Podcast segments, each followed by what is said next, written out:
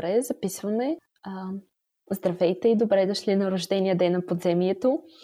Днес, осми април две хиляди двадесет и първа година, то остава на три години. И както по традиция сме ви подготвили подаръци. Само, че този път те не са за един от вас, а те са за всички вас. Най-големият подарък от тях е нашия сайт под земието точка ком, който стана реалност благодарение на целия екип на петдесет стотинки, в частност на Здравомир Стайков и разбира се на Илю. А, втория подарък, който сме ви подготвили, е една чисто нова рубрика, която се казва От игла до уши и е по идея и с участието на ди джей Delightful. Така че решихме да посветим пилотният епизод на От игла до уши именно на него. Бих искала първо да поговорим за твоя псевдоним. Има ли някаква игра на думи и всъщност как го измисли?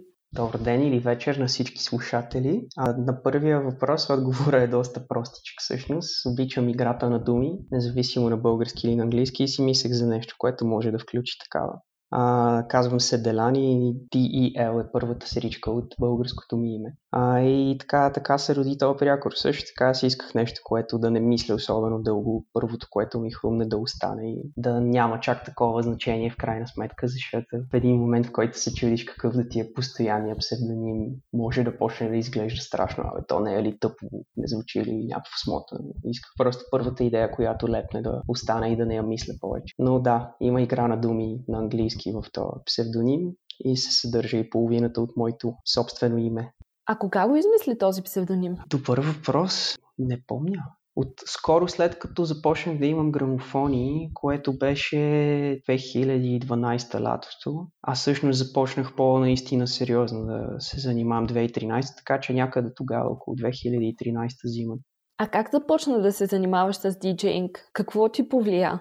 Ами основният фактор е, че все пак съм сравнително мъничък и съответно съм от интернет ерата и всичко можеше да се види, чуе и така нататък. И съответно като а, рап фен, който в гимназията вече ровеше и малко отвъд най-очевидните неща, интересуваше се от вече различни жанрове също така. Долу-горе в тези години започвах да разбирам как не само има джаз семпли в рап бейтове, а фънка и брейковете са скелето на поне повечето осемдесетарски, деветдесетарски рап и такива неща. И доколкото си спомням, освен че много обичах скречовете в класически неща, като Джей пет, Dilated Peoples и до някъде, макар че тогава не бях чак такъв фен на някои от осемдесетарските неща, като раутите на Cash Money, Low Profile.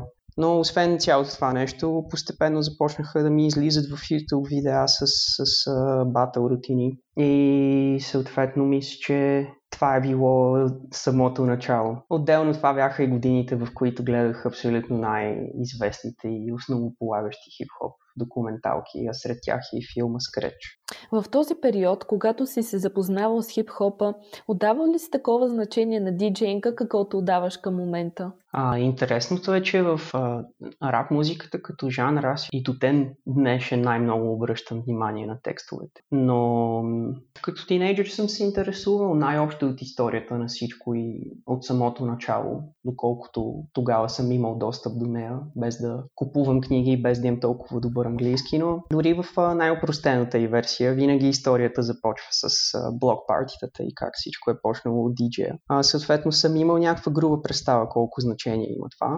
По първите години не съм имал представа от трънтейбълизма или грамофонизма, както аз го наричам на български, от батъл сцената и от, от тази отделна вселена и какво влияние и значение има тя. Общо взето съм знаел в исторически план колко е важно. Постепенно, когато започнаха да идват някакви класически рап групи на концерти в София, започнах да разбирам и за шоуто на живо колко е важно, защото първия концерт, на който бях, беше Das Еф Екс две хиляди и шеста и след това две хиляди и седма - две хиляди и осма имаше един клуб класици, които всичките си идваха съответно с диджеите и Пи Ем Ти бяха с Ди Джей Scratch. А, тогава имаше едно абсолютно легендарно събитие с Джей Ес едно и Mix Master Mike. А, бяха довели и Кит Куала точно в тези години и съответно започнах да разбирам и за шоуто на живо, за истинското хип-хоп шоу на живо, какво значение има диджея. И вече когато започнах да си мисля за занимаване с това, започнах да ровя съответно и батъл сцената и тази част на нещата. А имаше ли някой, който да те въведе в тази култура? В най-ранните години, като в случай имам предвид още начало на училище и буквално детски години, със сигурност брат ми, защото той беше фен и вкъщи за мое огромно щастие сме имали възможност да имаме уредба с касетки и дискове и можеше да се презаписва. Можеше да се записва от радио и можеше да се презаписват неща от диск на касетка и така нататък. А, брат ми си е абсолютно слушател от годините, в които няма нищо, но хора си дават касетки в междучасията и в парка, докато дънят бирички и така нататък. И съответно аз много-много малък чух а, някакви ключови неща от сорта на тридесет и шест Chambers. Имахме на пиратска касетка. Специално от хип-хоп нещата, какво друго, имаше една касетка, която никой не знаеше какво има на нея. А сега знам де, всъщност на нея имаше Mos Def, имаше Afu-Ra. А, като естествено, всъщност по това време вече имало много-много по-запознати хора, но нещата преди по-масовия интернет са били много разкъсани, не толкова много хора са имали достъп до това знание, иначе по-късно съм си давал сметка, че по тези години вече има супер сериозни бибой крито, супер сериозни диджеи, които имат много сериозни познания в областта, но въпреки това за средностатистическия фен, който си разменя касетки, нещата са си били абсолютно не, неясни. Но това са най-ранните неща, касетките на брат ми, още първи, втори клас. Оттам нататък как се случиха нещата? Някой помогна ли ти да си избереш грамофон? А, има още една история тук, която а, доста хора не знаят, освен някои приятелчета. Тогава бяха Drum'n'Bass годините на този етап. И всъщност имах приятелче от випуск, което продуцираше Drum'n'Bass и пускаше и се познаваше с някои хора от тези среди. За жалост, поне за мен за жалост, след това се отказа от това си занимание, но имаше доста желание и хъс и се занимаваше тогава с това и заради това имаше представа от ди джей Technics. Повече отколкото аз. И тогава, въпреки че всички ми казваха започни на контролер, започни на контролер, аз почти нямам представа как стават скречовете всъщност. Но знам, че инструмента на хип-хопа е грамофон и не ме интересува, аз трябва да си взема грамофони. И първите грамофони всъщност ми ги намери в един форум на втора ръка същия този човек. Ако случайно го чуе Ванкс Евала, няма да го забравя, но Uh, си взех Стентън Т шейсет на старо, на много добра цена и първото нещо, което направих, когато им прати обявата, е просто да проверя в тулата има ли въобще хора, които ги ползват за скречове. Излязоха ми две видеа с хора, които ми звучаха много добре и оттам нататък всъщност въобще и не се интересувах повече как си, значи то може да правиш толкова скречове, колкото в тези две видеа. Това е при всички случаи добро начало. И това ми бяха първите грамофони, които всъщност останаха и доста време, въпреки сравнително ниските им възможности. А първия ми миксер беше миксер, който същото това момче ми даде назаем за два месеца, който беше някакъв тотално убит Берингер за четирийсет-петдесет лева. Но да, изборът, че трябва да е грамофона на друг вид хардуер е дошъл от всичко, което съм знал като хип-хоп история. Конкретния вече избор на това, какво съм купил, е бил един вид чиста случайност. И то е много добра случайност, защото цената беше наистина така, че да мога да си ги купя с спестявания. Аз не работех като гимназист и не бяха и такива обстоятелства, че да има на кого да кажа купи ми това, купи ми онова, независимо колко струва. А и съответно бяха точно в бюджета на спестените от джобни пари от баба и така нататък. А ти тези пари не си ги спестявал за грамофон или? Най-напротив, спестява ги точно за грамофон. Значи някъде към единайсети клас края вече съм имал идея, че нещо ще се купува. Не знам какво е то, не знам как се ползва, но нещо ще се купи, с което се правят скречове. И в рамките на една година вече имах достатъчно за да си взема грамофоните. А човекът, от когото си взе грамофона, от България ли беше? Да, беше някакъв симпатяга, който беше бачкал в Германия, беше се занимавал любителски, беше Drum'n'Bass диджей. И ми каза, че покрай някакви клубни събития там, покрай негови приятели ги е взел от диджей, а, който е бил някакъв ам, ямаец Растафар, който му е казал, аз виждам, че ти ще се занимаваш и ще се кефиш и ще ги дам на тези пари само защото смятам, че ти си правилният човек за тези грамофони. Или поне така беше неговата романтична история и съответно той ми каза на мене и аз затова пак ги продавам така на някакви ниски пари, затова ти казах първо ела тук до вкъщи, няма да ти ги пращам по куриери или какво си, за да видя, че ти ще се занимаваш. И виждам, че ти ще се занимаваш според мен, така че за тези пари са за тебе грамофоните и така. Колко време си работил с тези грамофони? Ами на тези грамофони бях до, до две хиляди и шестнадесета. Първите няколко години си останах на тях, да. Всичките основи на тях съм ги учил. А как се научи да работиш с тях? Тези, които са занимали поне малко, ще знаят за легендарните туториали на ди джей Angelo от ю кей. А, те вече бяха в YouTube. Бяха сравнително нови, но дори не съвсем нови тогава и те са били основополагащото. Между другото, този човек а, обяснява толкова добре, се е научил педагогика. Жестоки са инструкциите и за първите стъпки основните неща са идеални.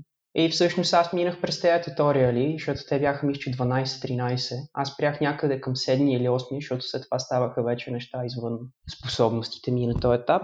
И оттам нататък просто слушах и гледах неща. И учих неща от диджей, които виждам в видеа, чувам в албуми. И много фристайл. И така, общо взето сам съм се учил, но с много материали в интернет. По колко време отделяше на ден?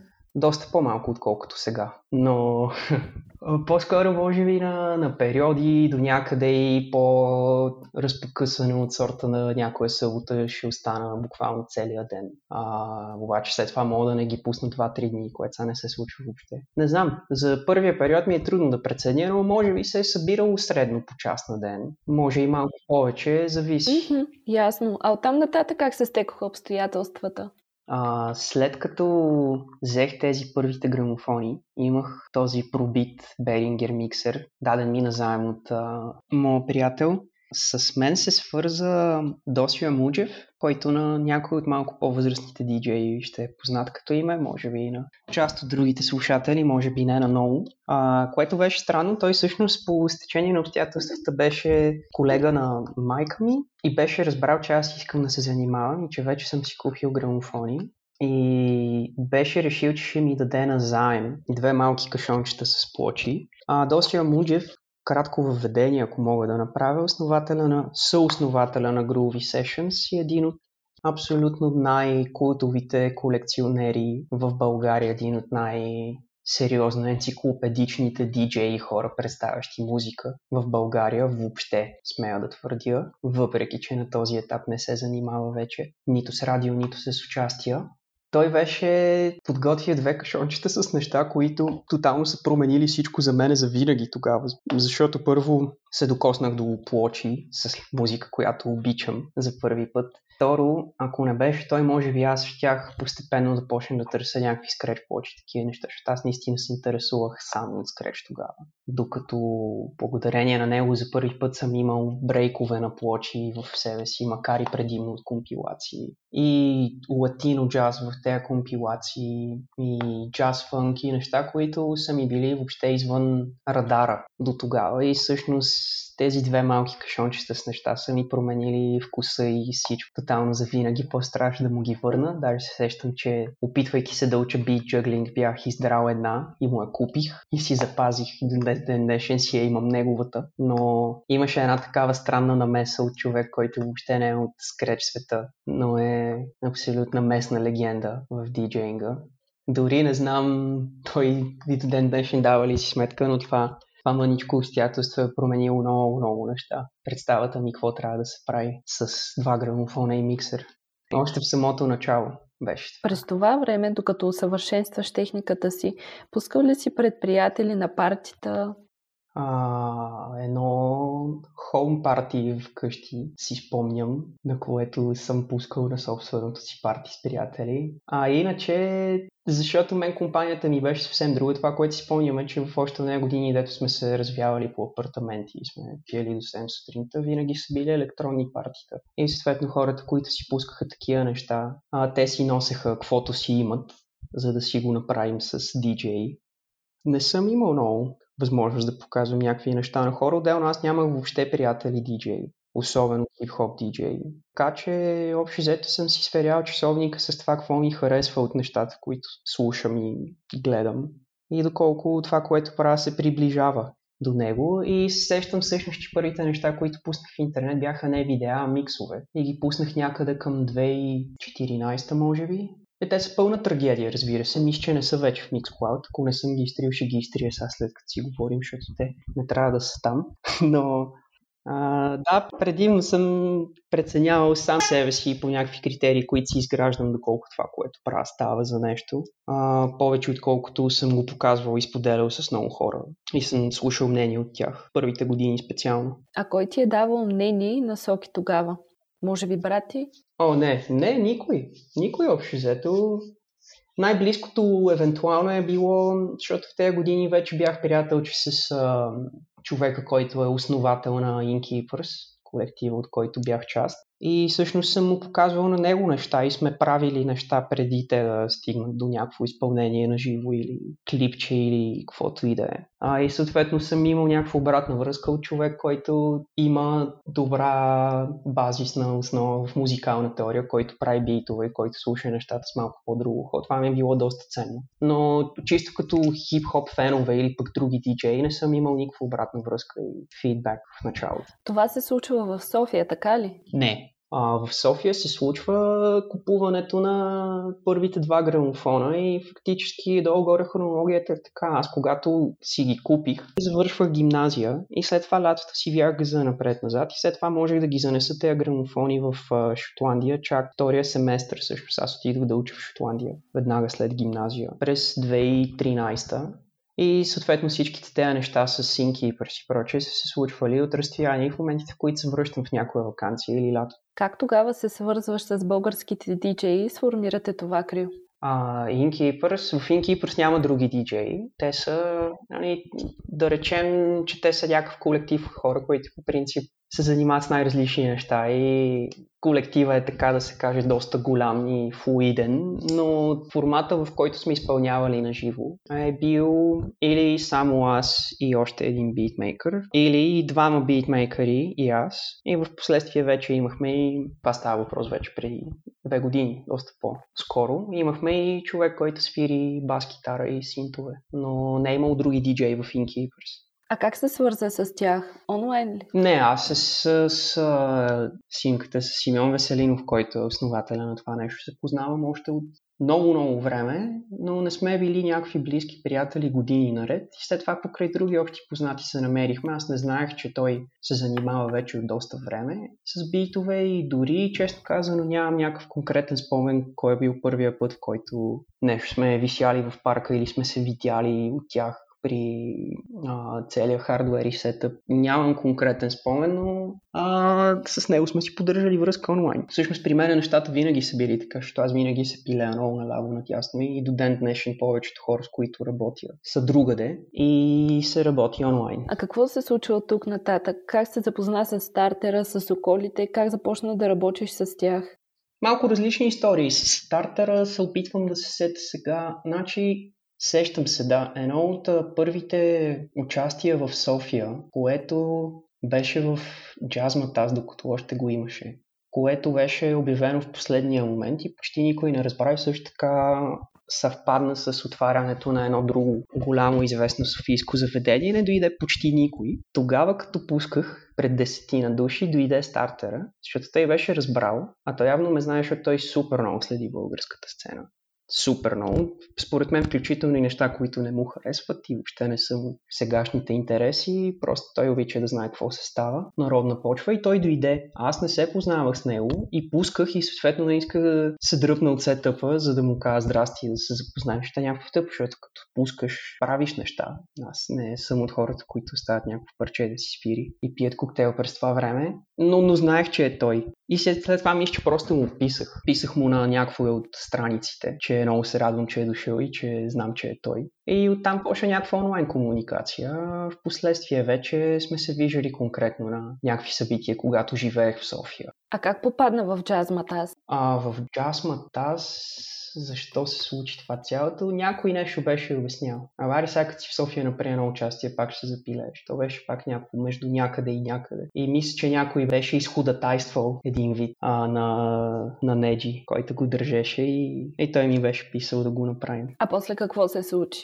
После, естествено, всякакви неща, като за мен предимно са си моите лични неща на батъл сцената, а, които започнаха по-сериозно последните две години. А с Soulco открив също беше някакво съвсем отделно. Там мисля, че гената беше попаднал на видео.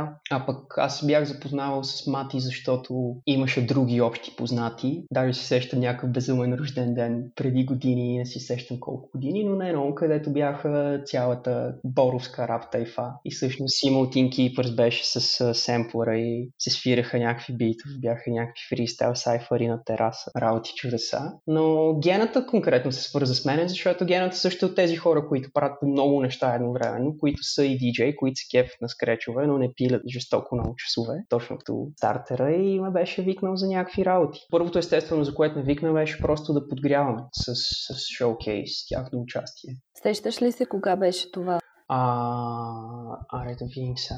Дали на вода и винопромното беше първото с Соколите? Може би да. Толкова скоро? Еми, сравнително скоро. Аз, аз нямах толкова високо ниво до тогава, поред мен лично. И се радвам и, че не са се случвали кой знае колко сериозни неща, защото понякога някакви хора, които нямат много сериозни ниво, почват да правят някакви неща, да стигат до много хора. А не е много окей. Но допреди две хиляди и осемнадесета, според мен, не съм имал толкова много какво да покажа. Въпреки че съм имал видеа и чат-пат някакви изяви откъслечни. А как мина първо това по-голямо участие за теб? Колко време беше? Изпитваше ли някакъв страх или пък беше много нахъсан? А, тогава бях пред инфаркт. А, тогава се сещам, че бях подготвил нещо, което за тогавашните ми умения беше доста амбициозно и го цъках страшно много време, защото това ми беше и първата голяма сцена. А сигурно е имало много хора, все пак това със Сока открил. Еми, все пак това е България и рап събитие в десет часа. Кой ходи преди дванадесет? Но като за мен имаше много хора. След това се напълни клуба. Аз като започнах вътре, може би да е имало сто до сто и петдесет души. И в последствията първа хлизаха. Знаеш, че стават опашки на микстейп редовно за големите неща, но това за мен си беше голяма тълпа. И тук отново вмъкваме много. Случайно гената слуша. Евола Гена. Благодарности за всички тези неща. Но така да, това ми беше и първото по-сериозно събитие в София, и първото с Соколите. И първото, на което правих сложни за изпълнение неща. Технични. Първото ти участие в песен с скречове при Соколите или е пак? Не. Първото ми участие в песен с скречове в два трака на Ем Си Кей Ел Пи от Естония, от рускоговорящите естонски рапъри, защото аз бях на обмен там една година. И това беше две хиляди и петнадесета, шестнадесета. Там се запознах с някакви хора от средата, долу-горе. И всъщност там за първи път въобще се запознах с хип-хоп диджей. А той беше бибой, който се занимава, макар и не супер сериозно, с емсиинг. И имаше съквартирант, който пък е битмейкър и скреч диджей. А, и съм им бил и на гости и прочее. И той правеше такива сравнително за кеф. Не е стигал въобще до албуми, не си го е представил като някаква кариера, но понеже пишеше за кеф и имаше такива приятели, се интересуваше как общо взето се прави рап парче. И първите ми опити за скръчове в рап парче са с него Кей Ел Пи. Така че това са първите неща и след това вече е с Соколите. И след това беше на Мати парчето в Звяра. Кога започна да се явяваш на батали? Разкажи ни за първите си трепети и победи. Им, имал съм моменти преди доста години, в които съм си мислил, че ще се явявам на батали и че съм долу-горе на нивото, на което трябва. И съм се отказвал е така, може би отмързал, може би не, то мързал тук не е било, но без някакви много конкретни причини. Изключително много се радвам, защото първи пъти, които съм си мислил такива неща, съм бил пълна трагедия. И много се радвам, че не съм се излагал, а пък първия път, когато реших сериозно, че ще се работи по посока батали, беше по-наскоро. Долу-горе към две хиляди и седемнадесета, края осемнадесета, даже да не кажа по-скоро осемнадесета. И първото нещо, на което реших, че ще участвам, беше едно предизвикателство на скречбастите, което беше да се работи с една конкретна песен и да направиш рутини с нея, но предизвикателство в смисъл на официално съдействано с награда и с победители и загубили. И тогава дори не го очаквах, но той реши, че ще направи топ десет на базата на това, че му харесаха достатъчно много изпълнения, и тогава влязах в този топ десет и всъщност това ме убеди, че вече има ниво, което има смисъл да се представи пред света. И тогава почнах да наваксвам пропуски в дадени техники, в дадени конкретни аспекти на цялата схема. И след това първото нещо, което спечелих, беше Scratch Battle на Вект, което беше скоро. Това беше миналата година. Супер! И това ти е първото отличие. А реално, какво е съотношението ти на, така да се каже, победите ти и загубите ти? Ами не съм си ги правил точно така като статистика, но даже не съм ги брил, честно казано. Чакай, сега ще ти кажа. Значи, Вект, Noob Supremacy взех Scratch, после взех Juggling, Flip и Flop двата сезона, още един малък онлайн батъл към края на миналата година, две хиляди и двадесета спечелих. И като кът, значи са шест печелени батъла, пък съм участвал и на Ди Ем Си, където на фиктивно регионалния кръг Rest of the World станах втори. А на Ай Ди Ей нямах национален кръг, защото България няма Ай Ди Ей представителство, няма Ди Ем Си представителство и няма никакво представителство като цяло. Но там можех да кандидатствам с изпълнение и да ми дадат wild card. И там станах шести на световно. Като това всъщност са най-двете най-квалитетни, вероятно, макар че е под въпрос, най-трудни състезания са Ди Ем Си и Ай Ди Ей, където имам някакво класиране, но не съм толкова на високо. Да речеме на Ай Ди Ей по-ниско ниво неща, които обаче всичките си специфични като формат, съм спечелил шест. И не съм се класирал на още две имаше, които не се класирах въобще. Браво! Какъв дебют на батъл сцената! Може би точно факта, че се явяваш с някакъв опит е от значение, тъй като сигурно е имало и неопитни участници, които в крайна сметка са останали разочаровани. Всякакви хора има на сцената. Има хора, които си участват години наред за кеф и то на сравнително едно и също ниво. С някакви интересни изпълнения тук там е добри идеи, но цялостно технически едно и също ниво и са си достатъчно мотивирани да участват години наред. Има и хора, които са направили някакви невероятни неща, но са имали мал шанс с класирането, или заради съдейството, или заради просто конкуренцията и така нататък. И са се отказвали за винаги. Така че случаи има всякакви на нашата сцена и то е малко странно, защото в принцип като за състезателна дисциплина целият грамофонизъм е на, да речем, чисто като индустрия и финансово, на супер-супер по-ниско ниво от почти всичко друго, което има световни първенства. Естествено, тотално несравнимо с бибой сцената, особено комерциалните на този етап неща. А, тотално несравнимо с огромните акапелни батали, легендарните батали още през деветдесетте. Винаги диджей баталите са били на някакво много по-ниско ниво. Общо ти може да си световен шампион петкратен и пак да нямаш въобще кариера. Така че има всякакви агенти, които циркулират из батъл сцената по всякакви причини и на всякакви нива. Разкажи ни малко повече за батълите. Има ли нещо по-специфично, което феновете не знаят?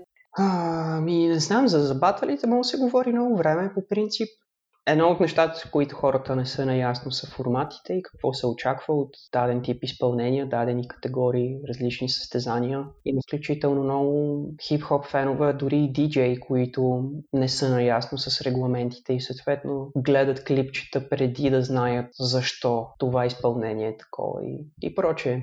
Аз мога да разкажа накратко за тези, които аз съм спечелил, какви са били правилата, регламентите и общо взето какво се е очаквало. Едното нещо, което мога да кажа за батълите, е, че е подобно на, да речем, на тенис турнири. Тенис турнири има много и те са различно престижни, различно трудни. Понякога се оказва, че финалите на не най-престижното са още по-тежки и трудни от най-престижното. Имат някакви разлики, въпреки че тенис естествено си има правила, да речем има разлика в настилката, на която играят и така нататък. И защо има много световни по диджейнг и всичките са световни, защото има различни турнири, които през годините се станат достатъчно престижни, че да решат, че могат да обявят своята награда за световна титла. А какво е преживяването? Какъв е експириенса? От гледна точка на участие и подготовка, това, което наскоро си дадох сметка, че хората всъщност не знаят, е, че експириенса, опита е подготвяне около... Зависи до някъде от късмета, бих казал, но да речем минимум три седмици се работи върху една минута материал. А понякога отива и на към три месеца. И наскоро си лавих с един битмейкър, местен австрийски, много добър, който ме пита точно това. И като му казах за колко време изпипване и работене на толкова малко, като време трае на материал става, просто той направо му падна ченето. Не може да повярва. Но тези неща се мислят много. В батъл рутините специално обикновено има планиране до последния такт. Примерно аз ако имам двайсет и четири такта скречове в някаква част изпълнението, аз дам на изус всеки един от тях. И те са мислени по-отделно, всеки четири такта. И след това вече за биджъглинга е още повече този начин. И най-накрая трябва това цялото да се сглоби, то трябва по някакъв начин да с някаква музикална логичност да преминава от нещо в нещо и така нататък. И това отнема страшно много време. А ако бях готвел тези неща за наживо, щях да им дам едни допълнителни петдесет часа, само за да съм сигурен, че ще станат и наживо, а не просто в хола ми пред камерата. Така че експириенс е жестоко пилене в къщи и часове наред. А дали според теб някои от другите участници се явяват на фристайл? Не, не, не, абсолютно. Единственият шанс е някой, ако вече е достатъчно опитен и съответно има изключително високо техническо ниво, да може да сглоби някакви идеи за доста по-малко време, но от всичко, което съм слушал като интервюта и чел до сега, късметлийските идеи, които са жестоки, но достатъчно добри за състезания, могат да бъдат измислени, но и довършени в рамките на две-три седмици. Това е пълния минимум, като пак говорим за минута, минута и половина от целия сет. Всъщност, всеки батъл си има свои изисквания и условия. Тебе кой батъл те затрудни най-много? Ами, като кът е най-специфично, защото като кът е в две категории. Едната е чисто скреч категория, т.е. там се съди бързина и техничност изцяло и там всички се състезават върху един и същи бит. А, това е по-класическия формат на изцяло скреч батъла. Другата категория е за композиране на музика с скреч. Тя се казва Turntable Music. И повечето хора, аз предварително знаех, които ще участват, ползват лупари. В смисъл луп машини. Дали ще е педалче, дали ще е друг тип хардуер. А, като цяло те лупват на място. Повечето хора, които не знаят за какво става въпрос, това им е познато от Das еф екс. Примерно, е, това е един много известен изпълнител, който лупва на живо и наслагва неща. Това е възможно с най-различни конфигурации като сетъп и с грамофон. И съответно там фокуса е ти да изкомпозираш едно парче и въпреки това то да е базирано предимно на скречове. Което за мен беше сложно най-малкото, защото аз не исках да купувам и тепърва да разучавам нов хардуер. Най-малкото, защото и нещата се усложниха покрай цялата пандемия и финансово за мен и така нататък и не... Не беше идеалният момент, в който тепърва да си купувам нови играчки. И аз трябваше да измисля как на моя традиционен сетъп с просто това грамофон и миксър да направя нещо, което всъщност пасва в категория. Което беше сравнително сложно. И мисля, че причината, поради която спечелих, е, че аз подходих стратегически и знаех, че а, лупването на живо има дадени ограничения. И аз затова реших, че почти всички ще направят бавни, мудни, трип-хоп стил парчета. И аз трябва да направя точно обратното, защото ще съм единствения. И затова всъщност избрах едно съвсем друг тип парче и свирих върху него. Фактически аз свирих много различни инструменти върху един бит, който сам пренаредих, но бита беше вече съществуващ бит. И в крайна сметка само ти ли подходи така? Да, отчасти има финалисти. Имаше един човек, който беше подходил почти класически батъл стил с бит джъглинг и така нататък, което въобще не беше оригинална композиция и не взе никакви точки. И другите четирима, всичките бяха точно това, което очаквах. Всичките бяха със сравнително бавни битове, с лупване на живо на различен тип сетъпи, а, с... тежки барабани, мрачни баслини с синтове, които свирят през грамофона като скреч. И неща, които, да речем, грубо могат според мен лично да се опишат като трип-хоп. ди джей кръш вайб най-общо. Докато моето беше афро-латино джаз изпълнение на сто и трийсет би пи ем, което е съвсем контрастно с цялото това. Много яко. А какво предстои от тук насетне? Може би се подготвяш за следващия батъл? неща се правят абсолютно през цялото време. Направих доста скречове за песни, включително не само за български артисти, и те ще излизат тепърва, защото когато са албуми, тези неща все пак имат малко време. Но има още няколко парчета, за които съм записвал скречове и ще излизат по-късно тази година. Редовно участвам в едно британско онлайн радио, правя ежемесечен сет с само нова музика, която мен ме интересува. Но след като завършихме Bridging the Gap, този микстейп с ди джей Cutler, който излезе на диск. В момента нещата са малко в период на отново наваксване на техники, които не знам, работене върху скорост и прецизност и такива неща. Няма нужда да навлизам в подробности, но за сега малко тренировки много. И евентуално следващия батъл сезон, малко са непредвидими нещата цялостно и извън диджейнга, заради обстоятелствата с пандемия и прочее. Аха, батъл сезоните започват есента, нали? Най-често да. А, като кът беше изнесено по-рано по изключение, но предимно от август натам се случват нещата при нас.